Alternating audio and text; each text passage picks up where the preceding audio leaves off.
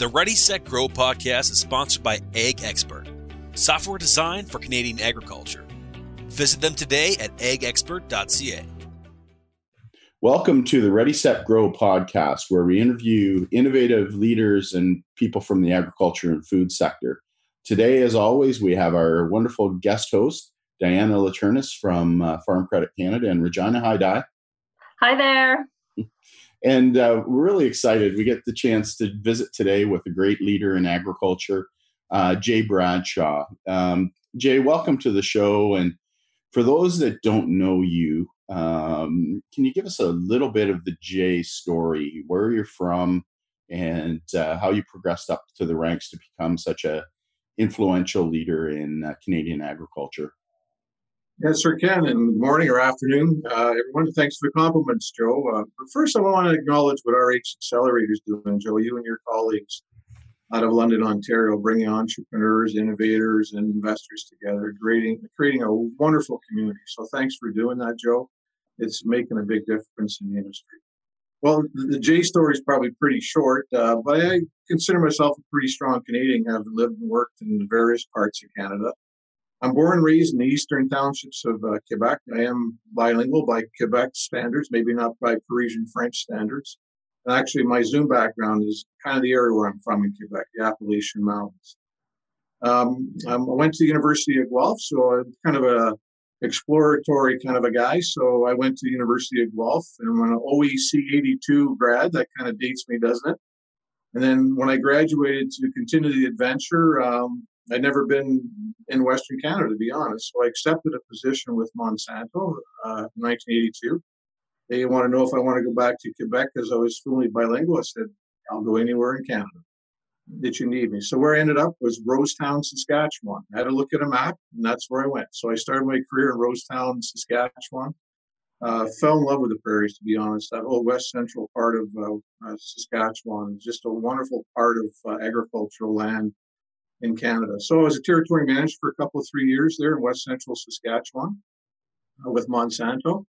And I went back to university, University of Saskatchewan, and uh, got my MBA, which I still think stands for Missing Business Acumen.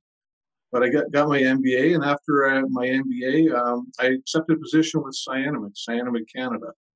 Uh, so that was based back in Markham, Ontario, and of course that's where Joe and I were on the same team for a little while after your time with uh, First Line Joe. Mm-hmm. So I spent 10 or 12 or 13 years with uh, Cyanamid. The last number of those years, I was head of that business for Canada. Then in 1999, a lot of um, amalgamations were occurring. So BASF Global bought all the, the assets of Cyanamid globally, including Canada. So my former team and myself at Cyanamid were acquired by BASF. And I thought, well, that's the end of my career for now. But that didn't happen. I ended up uh, heading up BASF Canada, the new BASF at the time in around 2000. So I stayed at BASF for a couple of years and put the integration of Cyanamid into the BASF organization together. A very successful organization, still is today, of course. But then in 2001, I took a bit of a switch and I became the president of uh, Syngenta Canada, based in Guelph, Ontario. So from 2001 all right up until I guess technically my retirement uh, in the summer of 2018, I had 17 and a half great years as the president of uh, Syngenta uh, Canada naturally, uh, like all ag businesses, 80 or 90% of the business was in the prairie. So throughout my whole 36 year career, I spent way more than half of my time uh, in the prairies just because of the magnitude of the agriculture. So technically, that retirement, I have to use that word. Uh, I'm not the kind of person to sit at home or you know golf and fish or do Sudoku or crossword puzzles. So I really had no plans when I retired from uh, Syngenta. But the phone rang pretty quickly, and uh, although I was on part time already mentoring some young ag tech companies, um, some good friends and colleagues of mine that I've known for decades, uh, John DePutter gave me a call and said, uh, Jay, we're contemplating starting a private equity company for agriculture. Well, that resonated really strong with me because I thought in my retirement days, um, I'd like to give back to the community that was so, you know, so grateful for my career. I wanted to give back to the encourage the next level, next generation of entrepreneurs and innovators in the ag industry. So the private equity thing really resonated well with me. So to make a long story short, um, myself and John DePutter, who everyone would know in agriculture, he's a phenomenal gentleman on the commodity experts. Um, Mike Perovich, uh, and his colleague John Lansick uh, developed the Future Transfer Systems. They, they sold that organization to Univar several years ago. Ironically, they just bought it back. But Mike Perovich and John Lansick, all of us got together and started getting a little bit of traction on this new uh, private equity company called Ag Capital Canada. Uh, we certainly wanted and needed a Western Canadian based um, member as a general partner with the other four of us. Uh, that person became Greg Andruko, a very, very successful ag entrepreneur in Alberta, developed a massive retail organization that he sold to Agrium. So that's what Ag Capital is. It's uh, five of us as general partners. So myself and John DePutter, John Lansick, Mike Perovich, and uh, Greg Andruko. Um, we, I had some good contacts at FCC. We know what FCC does for this country in agriculture, just a phenomenal organization coast to coast. But uh, FCC was looking for part of their mandate was to spur on innovation uh, in agriculture in, in, Canada. So when they heard about us, five uh, guys getting together, kind of quasi-retired people, FCC uh, encouraged us and was very interested. To make a long story short, uh, we formed a private equity company formally as Ag Capital Canada, and in concept, we sold limited partnership shares. So Ag Capital, uh, sorry, FCC is our largest limited partner of Ag Capital Canada, the tune of $12 million. Uh, the five of us as general partners were invested personally, the tune of $4 million. Uh, the uniqueness is the balance of the funds came from an agricultural network across Canada, large, large farmers, uh, uh, large producers, guys that sold their quotas or whatever those ambitions. And the idea for these uh, limited partners is where do you invest your money today? Well, agriculture is still a very, very sound investment. So uh, we're pretty pleased where Ag Capital of Canada is today because all the limited partners, including FCC, are all from agricultural backgrounds. So um, my ambition has been fulfilled in my retirement days. It's a great vehicle for me personally and my colleagues at Ag Capital to guess what? Encourage that next generation of ag innovators and entrepreneurs. Um, I wish I'd started this 30 or 40 or 50 years ago, but it's never too late. So uh, I feel like a 20 year old again, to be really honest, because there's so much innovation and so many entrepreneurs across Canada in ag that in ag and ag food that need just a little bit of help, a little bit of mentorship. And of course, they all need capital. That's what ag capital is all about. But our real mandate is not only to supply capital, is to supply that mentorship, leadership, provide the network that we've created over decades and decades help these young companies. So I'm in a really good spot, I got to say. well, thanks for sharing that, Jay. That's that's an interesting um, career that you've had. Uh, can you tell us a little bit about the projects that you work on at Ag Capital, like some of the neat innovations or early stage companies that you're mentoring, and you know what are the neat things coming out of this? Yeah, and it's full spectrum, Diana. We say ag and ag food, which you guys know is a very broad category? Now, when I put my ag capital hat on, it's not so much early, early stage. It is a private equity uh, company. So we'd like to see some revenue generation. It can be an early stage in that, but we're really not a seed seed level uh, investment company. So revenue generating. The, the hidden criteria, to be really honest, is unless one of the five of us has a really lot of knowledge, acumen, and network in a particular sector of ag or ag food, we're not going to invest because the idea, of course, is we can contribute to their boards and help them mentor them. But the the the, uh, the investments, Diane, that we've announced, I'll leave it at that for now. Uh, one's uh, aquaculture out of the uh, west coast is called uh, Poseidon Ocean Systems. They not only develop the infrastructure for aquaculture, they develop all the a growing environment. Uh, they call it flow pressure for oxygenation. So it makes salmon farming much more sustainable and, and, of course, more economical and profitable for the salmon farmers. So that's one. Another we announced is called SomaDetect. It's I'll call it an artificial intelligence play in the dairy science area. So through each individual cow can be monitored through machinery. The, the milk that comes from each individual animal through you can analyze op, with optical sensors the somatic cells uh, content in the milks, not only for the traditional things like fat and protein and everything that's important, but the big salient breakthrough that they we hope that they have that way is you can actually determine the state of pregnancy of that animal. Of course, if you're dairy farming, that's absolutely critical. So that'll bring phenomenal efficiency to dairy producers. The third one we announced is called Farm Health Guardian. It's really an enhanced biosecurity uh, mechanism or vehicle. You can, I'll call it geofence, a hog barn, poultry barn, or wherever there's uh, biosecurity concerns and needs, and it automatically monitors the coming and going of everyone from those barns. And if there is an outbreak of any kind of uh, disease in poultry or hog barns, anonymously it notifies the appropriate people that they choose to notify so we can contain a disease if it breaks down. So those are the three, Diana, we've announced, and we've got two or three other term sheets out there. So it's kind of, I'll say, soup and nuts and egg. Good for you. Well, it's exciting, and uh, you guys have assembled a pretty remarkable team. Um, a lot of talent there and and experience. So those companies are are really lucky to uh, to have you guys engaged with uh, with them. Jay, we we work with a lot of farmers and a lot of agribusiness people and a, a lot of young founders, and I wouldn't mind just getting some thoughts on you know leadership and entrepreneurship and even farming from you um, thoughts on you know things that you've accumulated on how to become a great leader how to get stuff done how to how to move things forward can you talk a little bit about you know your style how you handled challenges um, you know some of the some of the leadership lessons uh, and things that you know helped you become such a great uh, uh, results driven uh, uh, business person and executive I can certainly uh, try, Joe. I don't know if I formally, if I formally did anything or just fell into it, to be really honest. But I think when the underpinning uh, rationale is that um, I've, I've always respected people that know something that I don't. I mean, that's a broad statement, but it's absolutely true. And if you think about it, that's absolutely everybody I've been in contact since I started my career when I was 22 and still on an ongoing basis you can always learn from people that know something that you don't. Now, some things aren't very important, but I've always had two ears and one mouth for very good reason. I always learn from other people. And when you understand what they've contributed to your learning, you can always constantly foster and nurture that. So it's kind of a very broad principle. The other one um, I, I'd say is I've always respected my elders.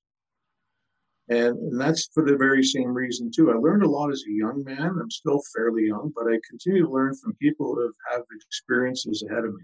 And that's what I want to pass on to the next generation. The other thing I'd say, it's a broader goal for me personally, Joel, but I, will say leave the world in a better place than you came into it. Well, that's a grandiose goal, but my point is every little step of the way, whether it's on a sales team 40 years ago or a marketing team, or leading an organization that I did for the last 20 years is that everyone has a role. Everybody individual, regardless of your responsibility, regardless of your level, you can actually make that team or that organization better. So just keep doing that throughout your entire career. And I'd say when you get into a leadership position, there's lots of definitions around that. Mine's pretty simple, to be honest. I, I think managers do things right leaders do the right things.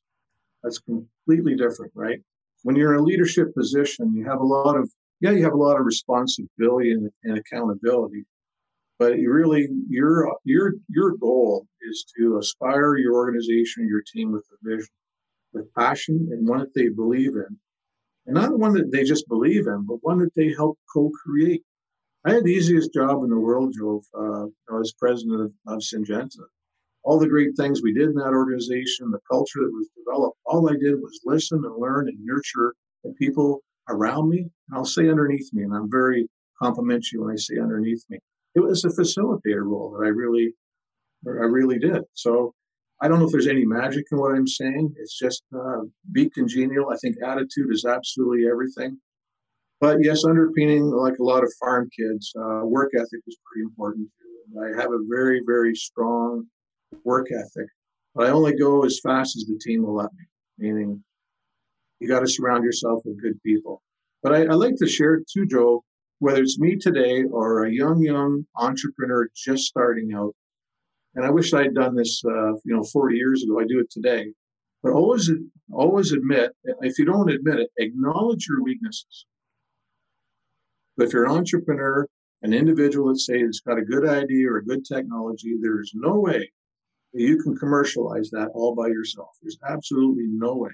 You're either strong in marketing or sales or technical or R&D or finance, but you cannot do all of that as an entrepreneur. So early in your career, early in your idea, is find someone like the RH Accelerator or an incubator that can provide all those resources that you don't have. The first thing I would do as an entrepreneur is go in, buy yourself, pour yourself a drink or a cup of coffee, whatever's appropriate, and truly be honest with yourself. What are my strengths as an individual? And what do I have to associate myself in areas where I don't have that strength? And with time, you'll be surrounded by a community or a team or whatever stage you're at. And that's no different than being president of a large company. I always hired my weaknesses, and I have so many. That's why I had to hire so many people. I have a few strengths, but they were they weren't enough to manage a company as broad as Syngenta Canada. So whether you're starting out, just acknowledge your strengths, obviously, but also acknowledge your weaknesses and always pursue, pursue to fill those gaps of your weaknesses. So I, I think that's probably the best advice I can give anyone, regardless of your stage of your career. You know, I, I think that's that's really solid advice, and uh, you know, I know you're a sports guy, and oftentimes we'll um, use a sports analogy. You know, like a basketball team. Um, you know, are you a point guard trying to play center? Uh, so you know, just really understand if you're tall, go under the basket and play center. If you're short and fast, you probably want to play point guard. And and uh, I, I, it takes a team. Absolutely, absolutely. Uh, you know, you you could be LeBron James, but five five high school kids are probably going to beat you in a game, right? Because they just they there's more of them. So right. Well, you know, Joe, from our experience together, I'll say it's Santa because we were together. We always mm-hmm. pulled the goalie early, meaning full offense. yeah. You know, today uh, to pull the goalie last minute or two. Uh-uh. Yeah. In concept, yeah. we were pulling the goalie. There was five minutes left. Yeah, let's one, just go for this thing. That was all out. You know, it, it, it was good experience. Yeah, it was successful, and I uh, even like to have a lot of fun. I'm a sports guy, especially hockey. I would use expressions in front of my large organization, Syngenta, that some so and so or something. Nope, they didn't have their stick on the ice. And it's a simple concept, but you can't skate around a hockey game without your stick on the ice. You're never going to receive a pass. You're never going to score. And look at some of the highest statistics in sports. Babe Ruth has the strikeout record of all time. He also has almost the home run record too, right? So you got to keep trying and uh, never, never give up give up. I think you got to have that tenacity and don't ever accept no for an answer. Those are really good insights, Jay, and uh, really good learnings throughout your career. Um, appreciate those. Um, now, can you give us a little bit of insight into, you know, some agriculture trends or things you're seeing in the industry, or, you know, what what's coming in the future that you see in the ag and food space? Um, just just from your perspective yeah, there's a lot of things going on, of course, Dan. You're privy to them, uh, Dan, as, as, well. But you know, like there's a statistic. I think it's around four, 40% of the jobs in the future haven't even been created yet, right? So for young people, entrepreneurs, keep your mind wide open because your job 10 years from now hasn't even been created. But be more, for more specifics in ag, of course, the whole pandemic COVID thing has kind of cautioned us all, right, from economy point of view, from venture capital investment, etc. So I, I think the um, sourcing funds and money is a little more challenging today than it was pre-pandemic. That's one thing for entrepreneurs or startup companies or early revenue, early uh, cycle companies. But I do see another trend too. There's a proliferation of really good technologies um, in ag tech, whether it's uh, artificial intelligence or machine learning. But the, but the applications of those tend to be a little bit narrow, and that's okay. As an individual entrepreneur small company, you have a great idea in that machine learning AI type space, but really you need some entity or some help in integrating your small, narrow scope of what your application is with others, making it certainly a viable concept. So one trend that's happening is a lot of large organizations, I'll use layman terms, they're building platforms holistic platforms that are available to a large uh, grower audience, uh, regionally, globally, and otherwise. And their offer to these uh, smaller companies is they will offer to take your narrowly focused technology and plug it into a larger platform so that one platform can be expressed. So uh, whether it's you know growers using a Trimble system or a John Deere at their control center, they're constantly putting in other apps, I'll call it, onto that main platform. Because what the large growers or any grower wants to do is is have one interface, one platform, and access to all the tools and utilities it needs. So I think that trend right now is, is developing very rapidly. And I think that's really good for young entrepreneurial companies because there's no way they can develop a narrow concept of full commercialization on their own or find a route to market, but they can plug in through API and other vehicles into a well established platform. So I see that as an absolute trend. Of course, again, because of the pandemic, there's an acute desire to try and substitute or replace manual labor in ag and ag food processing, right? Just because of the exposure. So you see an accentuated demand and need, and we're involved in this in Ag Capital Canada too, for uh, mechanization uh, using optical sensors, again, artificial intelligence or machine learning to, I'll say, replace the human intervention that's required in food processing lines, as an example. That kind of technology is being adopted very, very quickly, very rapidly. Any other kind of last thoughts before we uh, let you go, Jay? Um, uh, wouldn't uh, I'd like you to say, and um, we had Keaton and Abby on the other day. You might want to just give a shout out to them uh, as well. We're really excited about what you're doing with UCO. Yeah, UCO is kind of neat. They do predictive analytics to predict uh, disease and nutrient and insects, and, and, I really enjoyed that ride. They're very young guys. I kind of adopted them, I'd say personally and professionally, three years ago. But um, they're doing really well because beside a retail model, and uh, they've also developed analytics as a service, and some very large global companies now have signed on with UCO because despite their resources as large companies, UCO is much smaller, much more nimble organization that can develop algorithms in 30 or 60, 90 days. So it's nice to see them not only having a retail model that offers grower protection in their field, but also I'll say selling analytics as a service because they're they're uh, quick and nimble. I will say, I mean, these comments are general, uh, Diana and uh, Joe, but you know, when the uh, when the economy recovers, and it will, we all know that. I just think again, agriculture is such a phenomenal place. Absolutely. If you think how the agricultural industries or even individual farmers or companies, relatively speaking, haven't been impacted that much from the pandemic. Mm-hmm. Every other industry, every other economy of the world, including ours in Canada, has. And I just think there's a hell of an opportunity to just leap and bounds off that very, very strong fundamental agricultural platform that we have in Canada. I will draw everyone's attention in the industry. Don't forget about the agriculture industry as the rebound, you know, the old K curve, but the rebound in Canada could very well be the agricultural industry platform. I, I strongly believe that. Yeah, I think we all we're all pretty excited with commodity prices where they're at, and uh, you're right. We've we've been disrupted so much. Last farmers kept farming, and and uh, some some parts of the food chain and channel have been disrupted, but not uh, not to the extent of say airlines or hotels. So um, yeah, we're pretty excited. Any last comments? Uh, we've seen some pretty big uh, money invested recently in Farmers Edge and and um, Amy Yoder's company, Anuvia, down in the U.S. Um, I think the markets are actually agreeing with you that that ag is a pretty sexy uh, investment uh, uh, sector right now. Well, it is. I mean, you look at TELUS Ag, what they're doing, right? I mean, that's a huge for a telecommunications company to invest, and they've acquired six or seven companies. You know, put those together. Farmers Edge just did their IPO, so. Again, I think the general financial markets that don't understand ag are seeing and hearing all this great news about ag and are trying to find a vehicle to get involved.